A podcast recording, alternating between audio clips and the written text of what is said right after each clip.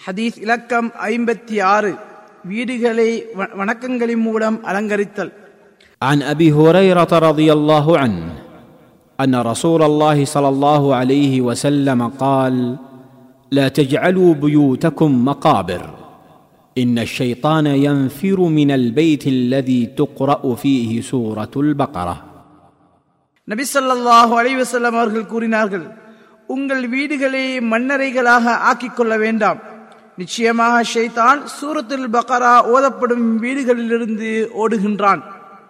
அறிவிப்பவர் அபு ஹுரைரா ரதியல்லாஹு அன் ஆதாரம் முஸ்லிம். அறிவிப்பாளர் பற்றி பதிமூன்றாம் நபிமொழியில் கூறப்பட்டுள்ளது. ஹதீஸிலிருந்து பெறப்பட்ட பாடங்கள் உண்டு. வணக்க வழிபாடுகள் திக்ருகள் குறிப்பாக சூரத்துல் பக்கரா ஓதுவதன் மூலம் எமது வீடுகளை அலங்கரிப்பதை இந்நபிமொழி அறிவுறுத்துகின்றது. மேலும் சூரத்துல் பக்ரா ஓதப்படும் வீட்டிலிருந்து ஷைத்தான் விரண்டோடுகின்றான் என்பதையும் இந்நபிமொழி அறிவிக்கின்றது.